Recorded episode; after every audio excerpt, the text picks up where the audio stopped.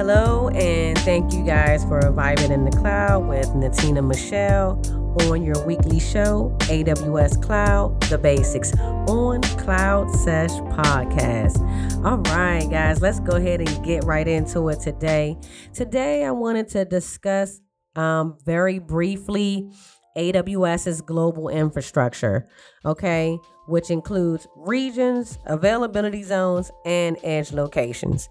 Okay, A- AWS global infrastructure at the time of this recording has 22 regions and they have 70 availability zones that span across those 22 regions. All right. Um, and with these regions, they are located in different areas of the world, and AWS calls them regions. Okay. So, um, and then within these regions, they have availability zones. And within these availability zones, this is where your actual AWS resources will be located. Okay. And if you would like to see um, where these regions are, you can go to aws.amazon.com and you can see a map of the AWS infrastructure. Okay. And just know that AWS is always constantly growing. So the regions um, can grow as well as the availability zones and the edge locations. All right, so with the regions, um, they have several regions. Um, just to name a few, they have uh, one in Northern Virginia, where where I'm located. Um, they have uh, one in London, Ohio, Cali, Singapore, um i think was the other one paris? I think paris. I can't remember all of them and i'm not looking i'm not looking at them. But if you do want to see all of those different regions they do have them listed. Actually you know what? I do have it up. Let me stop.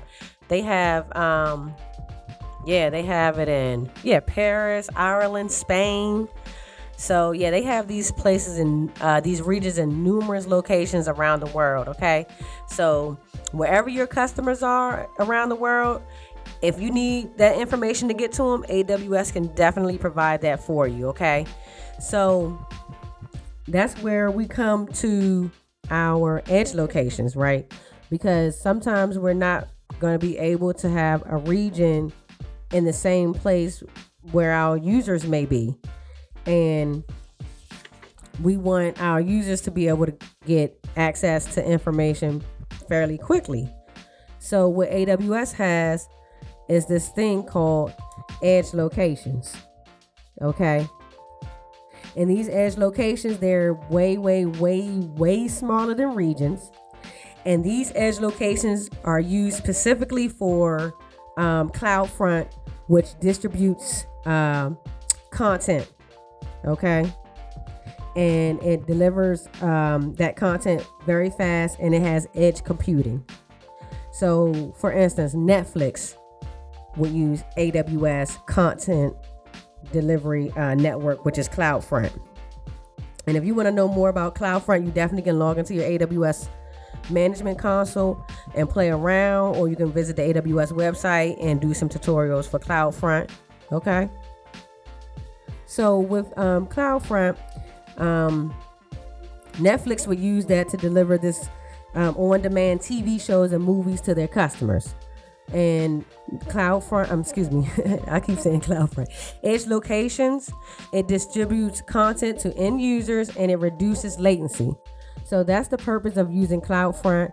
Um, so if you're a service that has to produce something on demand, edge locations is what you want to use. All right. Okay. All right, guys. That's all I have for you. That, like I said, that was really basic and brief. If you're studying for the um, AWS Cloud Practitioner exam um, and you want to know a little bit more about uh, the global infrastructure, um, then you definitely can um, email me and I'll give you the resources that I use to pass the exam. Um, also, um, I'm studying for the AWS Solutions Architect Associates exam. So if anyone's out there uh, studying for that exam and you need a study buddy, contact me. Um, I definitely would like to uh, work with you. Um, and maybe we can start some kind of study group i don't know um, and if also if you are if you've just passed your aws cloud practitioner exam and you would like to um, share what you did um, definitely uh, reach out to me. Um, we definitely would love to have you on the show. If you are um, a business or an entrepreneur and you know you want to learn more about the cloud and have specific questions, just email us, okay? So, yeah, guys, I'm not going to run my mouth. You guys, I really appreciate your time. I hope you guys got some great information about the AWS global infrastructure. Like, share, and subscribe to our um, podcast. And um, yeah, I hope you guys have a beautiful day. Peace.